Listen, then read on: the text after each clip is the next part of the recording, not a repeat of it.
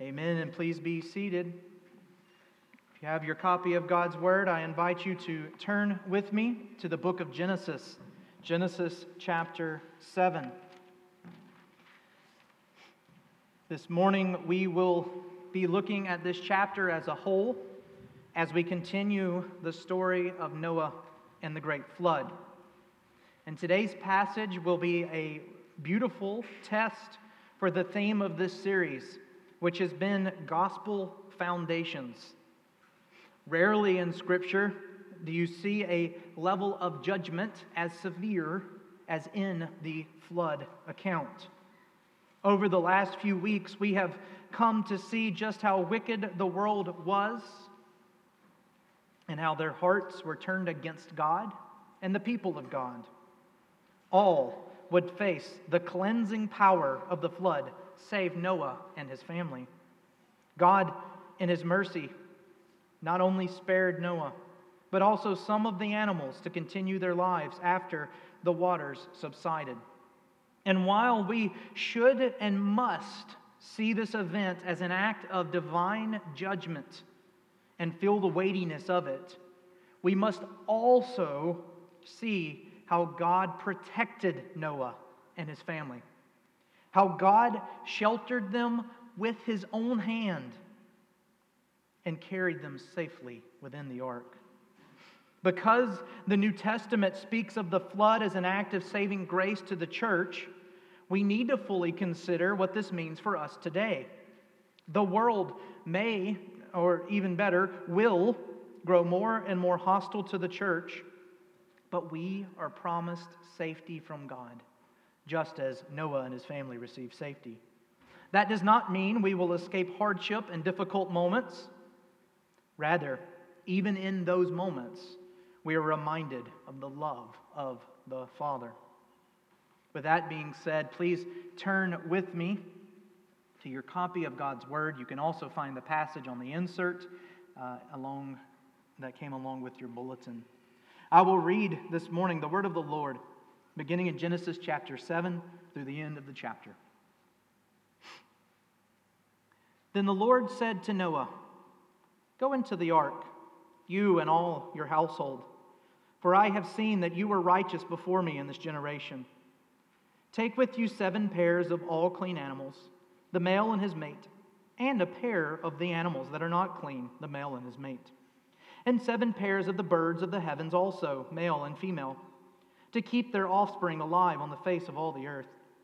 For in seven days I will send rain on the earth, forty days and forty nights. And every living thing that I have made I will blot out from the face of the ground. And Noah did all that the Lord had commanded him. Noah was 600 years old when the flood of the waters came upon the earth. And Noah and his sons and his wife and his sons' wives with, with him into the ark to escape the waters of the flood. Of clean animals and of animals that are not clean, and of birds and of everything that creeps on the ground, two and two, male and female, went into the ark with Noah, as God had commanded Noah. And after seven days, the waters of the flood came upon the earth. In the six hundredth year of Noah's life, in the second month, on the seventeenth day of the month, on that day all of the fountains of the great deep burst forth, and the windows of the heavens were opened and rain fell upon the earth 40 days and 40 nights. On the very same day, Noah and his sons, Shem, Ham, and Japheth, and Noah's wife, and the three wives of his sons with them entered the ark. They and every beast according to its kind, all of the livestock according to their kind, and every creeping thing that creeps on the earth according to its kind, and every bird according to its kind, every winged creature.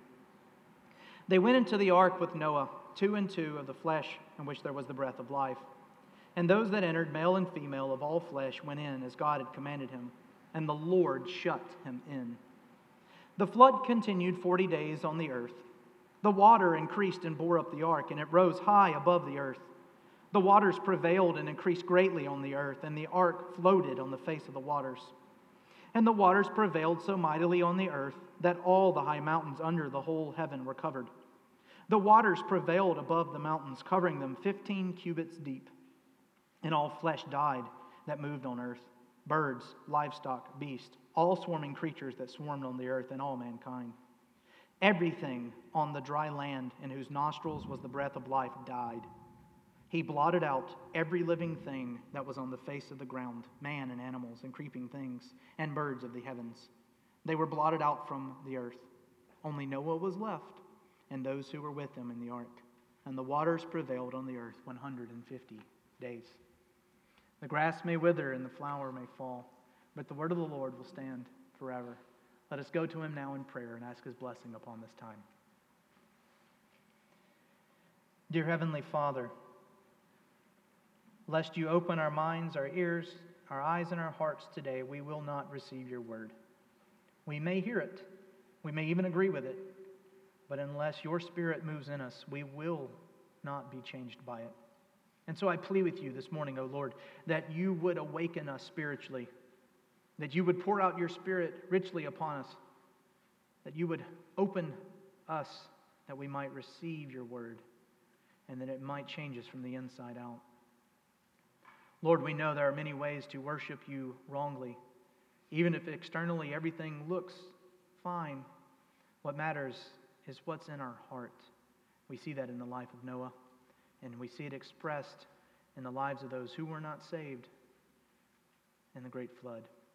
I pray that we would take these truths, that they would challenge us and change us, and draw us closer to you.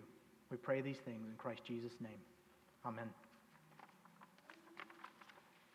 Often, when you consider the story of Noah and the flood, it's done in almost a cartoonish way to bring up images of a cruise ship. Noah and his family are enjoying a vacation with all of the species of the animals that would repopulate the earth. We don't often stop and think how far from true this really would have been. The degree to which the waters rose from the earth and fell from the heavens would have created a storm likely not seen uh, before or since on the earth. Not to mention the hundreds upon hundreds who drowned in the water, along with all of the animals not blessed enough to be upon the ark. This is a dark moment as God's wrath is poured out on creation and rightly so. But at the same time, in the midst of this great moment of judgment and wrath, there is grace. Grace to Noah, grace to his family, grace to creation, grace to the line of Adam and the promise that was made in the garden. We see this dual purpose this morning in our passage judgment and grace in three major sections. And I invite you to keep that tension as we dig into our passage this morning judgment for sin and undeserved grace. And we'll see this firstly in how God declares what is clean and unclean. We find this in our first five verses. Secondly, we will see how God's promise is for the family in verses 6 through 16. And then finally, we will see how God's judgment is complete when we examine verses 17 through 24. And the only way to understand this passage fully is to put the emphasis, just as I've outlined for you there, first on God. And by doing so, we can rightly understand how we fit into this narrative. Let us take each of these sections in turn and unpack its truths for us this morning, beginning with how God declares what is clean and unclean. And our text begins with a completed ark when we left off from the end of chapter 6, we read that Noah did as the Lord commanded him. And here at the beginning of chapter 7, God is telling Noah and his family, enter the ark. We read, Then the Lord said to Noah, Go into the ark, you and your household, for I have seen you are righteous before me in this generation. And this is a, an important point that I don't want us to miss we live in a culture where participation trophies are common and are expected. It's worth it to simply try, or at the very minimum, just show up. Everyone's a winner. And sometimes I fear that we get the exact same mindset with our Christian life. We all want the spiritual blessing by simply showing up. But when Jesus tells us the greatest commandment is to love the Lord your God with all of your heart, soul, mind, and strength, he leaves no room for just showing up. To love God is to do so totally, actively, with all of ourself. God sets the terms for holiness. Or to put it differently, God gets to determine what is clean. Now, I'm not speaking, and I don't think um, we should understand this as how God saves us. I'm not saying earn your salvation. I'm not saying make yourself acceptable to God so he will save you. No, what we're talking about here is our sanctification. The process by which we're made more and more holy, we're made more and more in God's image as we deny sin, as we turn from sin, as we reject our sin, and we cling to God with all that we are. This is a lifelong process. This is a, a spiritual discipline that we endure each and every single day. It is a work of God's free grace, and we see this in Noah. Make no mistake, he completed the ark. He didn't begin it, and leave it alone. He completed the ark. And it would be wrong of us not to, to see that and celebrate what God did in his life. And we know that God was pleased with this because he's declared yet again righteous. He is righteous before this generation. And that's the right way to say that. Noah is declared righteous.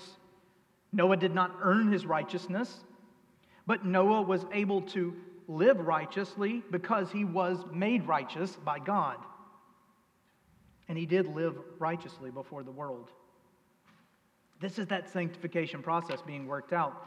This is God making him clean. And what happens next is a seeming contradiction in the story of Noah. We've already heard that Noah was to take two of every animal and put them on the ark. But here, in verses 2 and 3, God tells Noah to take seven pairs of every clean animal. He says this Take with you seven pairs of all clean animals, the male and his mate, and a pair of animals that are not clean, the male and his mate, and seven pairs of the birds of the heavens also, male and female, to keep their offspring alive on the face of the earth. Now, some scholars would say this is evidence of God changing his mind. This could be a mistake in the text or something else entirely maybe two flood narratives. However, we reject these notions. For as we continue on in the story, the answer becomes very clear why this is taking place and, and how the math really works out. And the simple answer to why God can do this is God can do what he wants. There's your answer. He's God. And so if he says take two of every kind, you take two of every kind. If he says take seven, you take seven. As a note, if you're taking seven, you're at minimum taking two of every kind. And so, looking at this, we don't want to get wrapped up, as many scholars do, to try to disprove this account by trying to work the math to say that God is a liar. But we can take it even further. We can prove the reasoning behind God's decision here. And the first is this when Noah concludes his time on the ark, first he sends out a raven. We're not sure if it returned. And then a dove, which did the first time and didn't the second. Now, let me ask you this. If the raven has left and not returned, and if the dove has left and not returned, how are they going to mate? If there's only two. If there's only two of those species on the ark and one of each are left or sent out, how can they populate? The answer is they can't. And so, in one way, by God ordaining multiple animals, He was protecting those species. He was ensuring that as they left and didn't return, if they did not find their mate, they, their line would continue.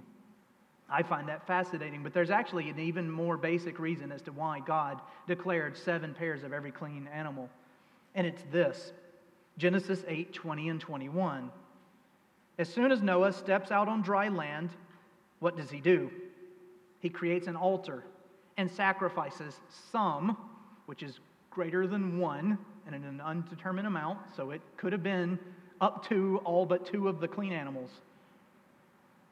This is a type of offering that will, be, that will be described in Leviticus 1. It's called a burnt offering. The animals are totally and fully sacrificed as a pleasing aroma unto the Lord. This will be commanded regularly for the people of Israel.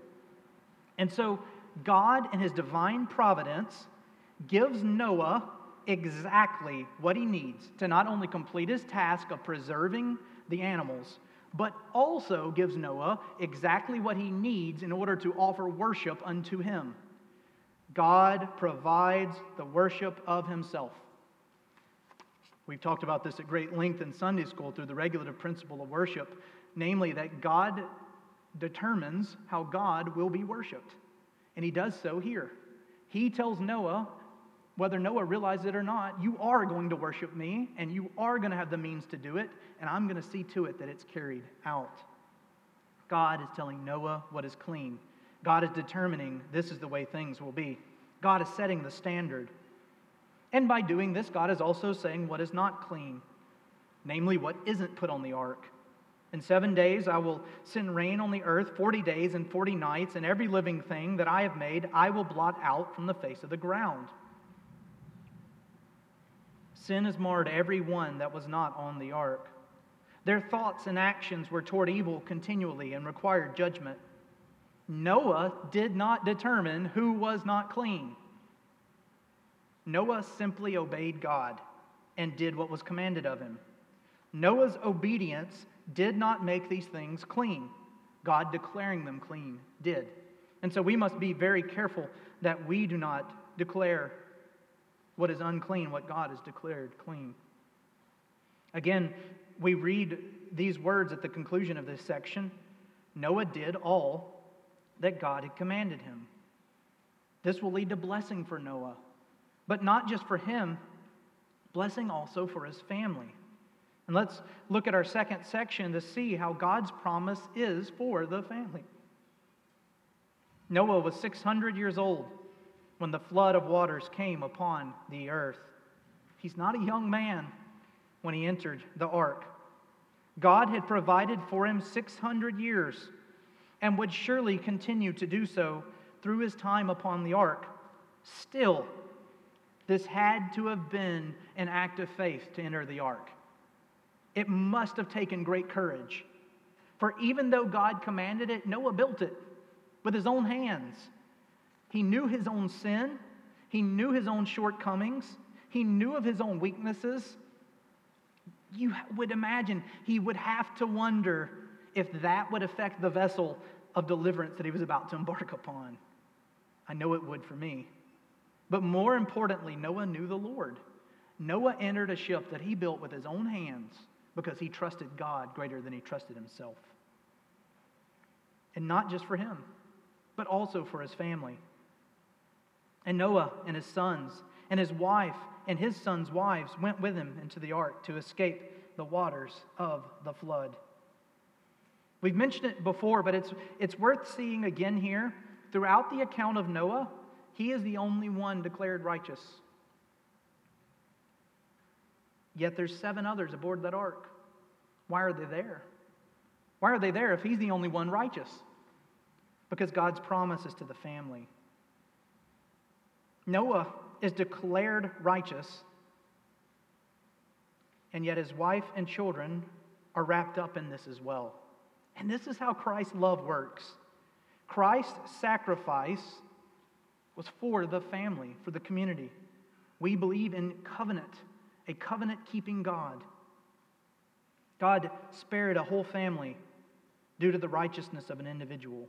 Listen to what it says. The rain fell upon the earth 40 days and 40 nights. On the very same day, Noah and his sons, Shem, Ham, and Japheth, and Noah's wife and the three wives of his sons with them entered the ark. They and every beast. They went into the ark with Noah, two and two of all flesh, in which there was the breath of life. We must appreciate this passage. It shows us that family ties are important. God has in mind a covenant or community based family. Throughout the husband is found salvation for his wife, and through their faith, the children are likewise saved. And this is how God relates to us. We find salvation through Christ. We are adopted children of God and that makes us equal participants of the covenant of grace. Through Christ's righteousness, we are saved from the wrath of God and sheltered safely under his protection, those who trust in him by faith. We also see here a reminder of what family looks like. Think about it. If the children are saved to help populate the earth, just from a mathematical standpoint, why do they only have one wife each? If the goal was quantity, wouldn't it have made sense for them to take multiple wives with them? No. The biblical mandate is for one man and one woman to enter into marriage. This will not change even when circumstances make it more convenient to follow a different practice. God would use his already proclaimed word in Genesis 2 to fulfill this situation in Genesis 7. We cannot change the rules when they seem to hinder us or be outdated. We must submit to the eternal Word of God. And we're here today because it worked. Make note of that. God's plan, as He had already commanded it and laid it out, worked. Now, third truth of this passage as it relates to family is just how much God's care and God's hand is upon it. And those that entered, male and female of all flesh, went in as God had commanded him and the Lord shut him in. All of those that found salvation in the ark found it at the hand of the Lord. God shut the door. What happens when you create a giant ark and fill it with giant animals and lots of people and lots of food and you don't shut the door? It sinks. What if you get to that day and you can't lift the door? It's too heavy. You weren't as clever as you thought you were, and you engineered it too big. It sinks. Unless you've got a God that can pick it up with his own hand and shut it and seal it and ensure that even with your shoddy workmanship, it is going to be airtight and waterproof and is going to safely preserve and promote life. That's the God we serve. That's the God that Noah served. This should again draw our attention to Christ. Christ does not come to teach us how to save ourselves. If you're reading that into the New Testament, come see me after the service. We need to talk. Christ came and sacrificed himself for us. John 10 18 reminds us of how Jesus laid down his life. No one takes it from me, but I lay it down of my own accord. I have the authority to lay it down, and I have the authority to take it up again. This charge I received from my Father. Jesus lays down his own life to save his people. He ensured it with his own hands, thus guaranteeing it would happen completely and fully through his divine plan.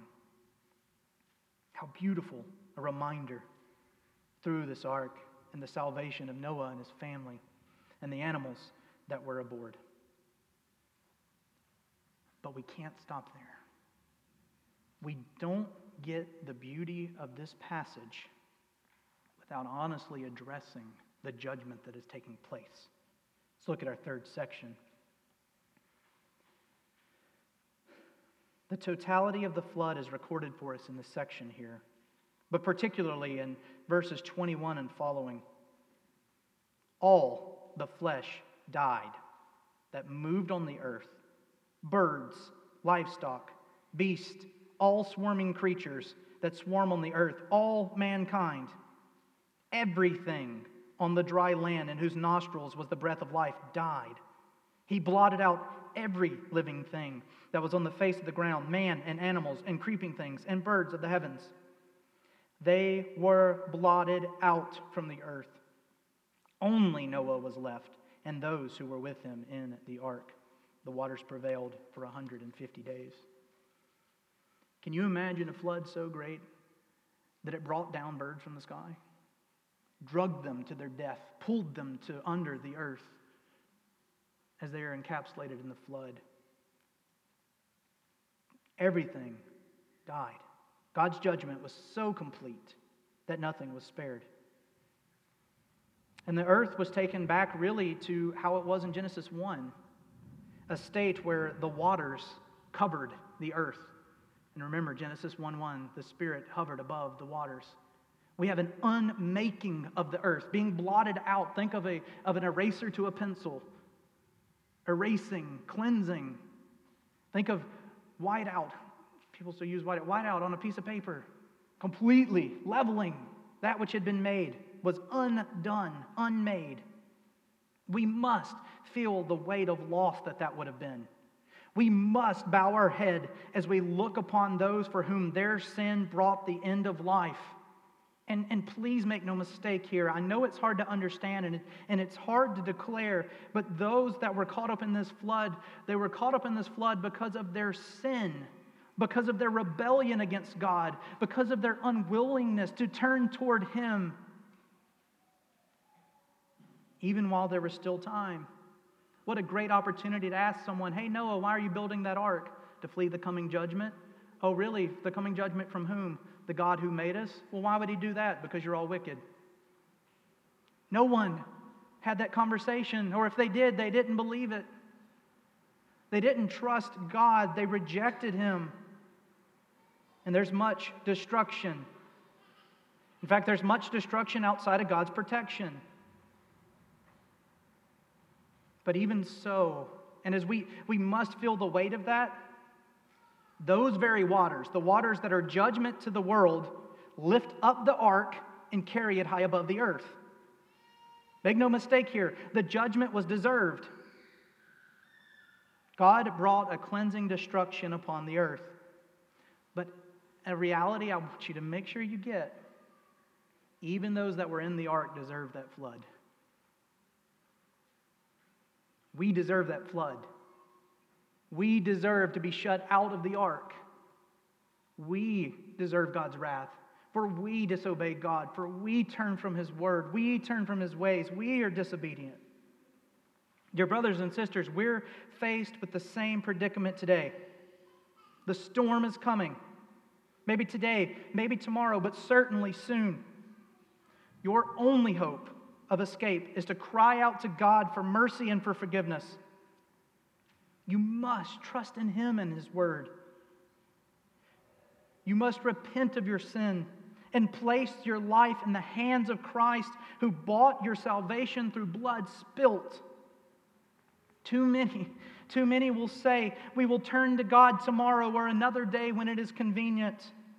You may not have that chance. Look into the waters. Look at the bodies.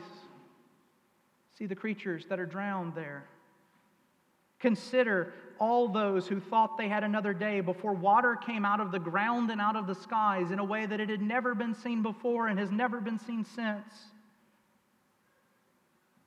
Know that he and he alone who trust in the Lord will be saved. Repent. Trust in God today. You know, it's almost poetic that it's raining this morning. Don't miss that opportunity, that blessing from God to contemplate your life, His judgment, and how you right now are dry and safe and warm. Where? In His house, with His people, through His grace. Let us pray. Dear Heavenly Father, sometimes in your divine plan and counsel, you grant greater illustration of your word than we can even utter. Thank you, O Lord. Thank you for this beautiful, visible reminder that we can see that many of us felt as we entered this room today, that we can hear and have throughout this service. Your judgment is righteous and good and holy and deserved for those who reject you and reject your word and your salvation. But for those of us who trust in you, we are saved and forgiven. We are loved and cared for and declared righteous, not because of anything that which is in us, but because you are good and merciful. O oh Lord, may we seek you and if there's anyone here that does not yet trust in you, may they turn to you now before it is too late. For we do not know the amount of days you have given us to walk upon this earth. I ask, O oh Lord, that we'd rest in you today and every day. as did Noah and his family. We pray this in Christ Jesus' name.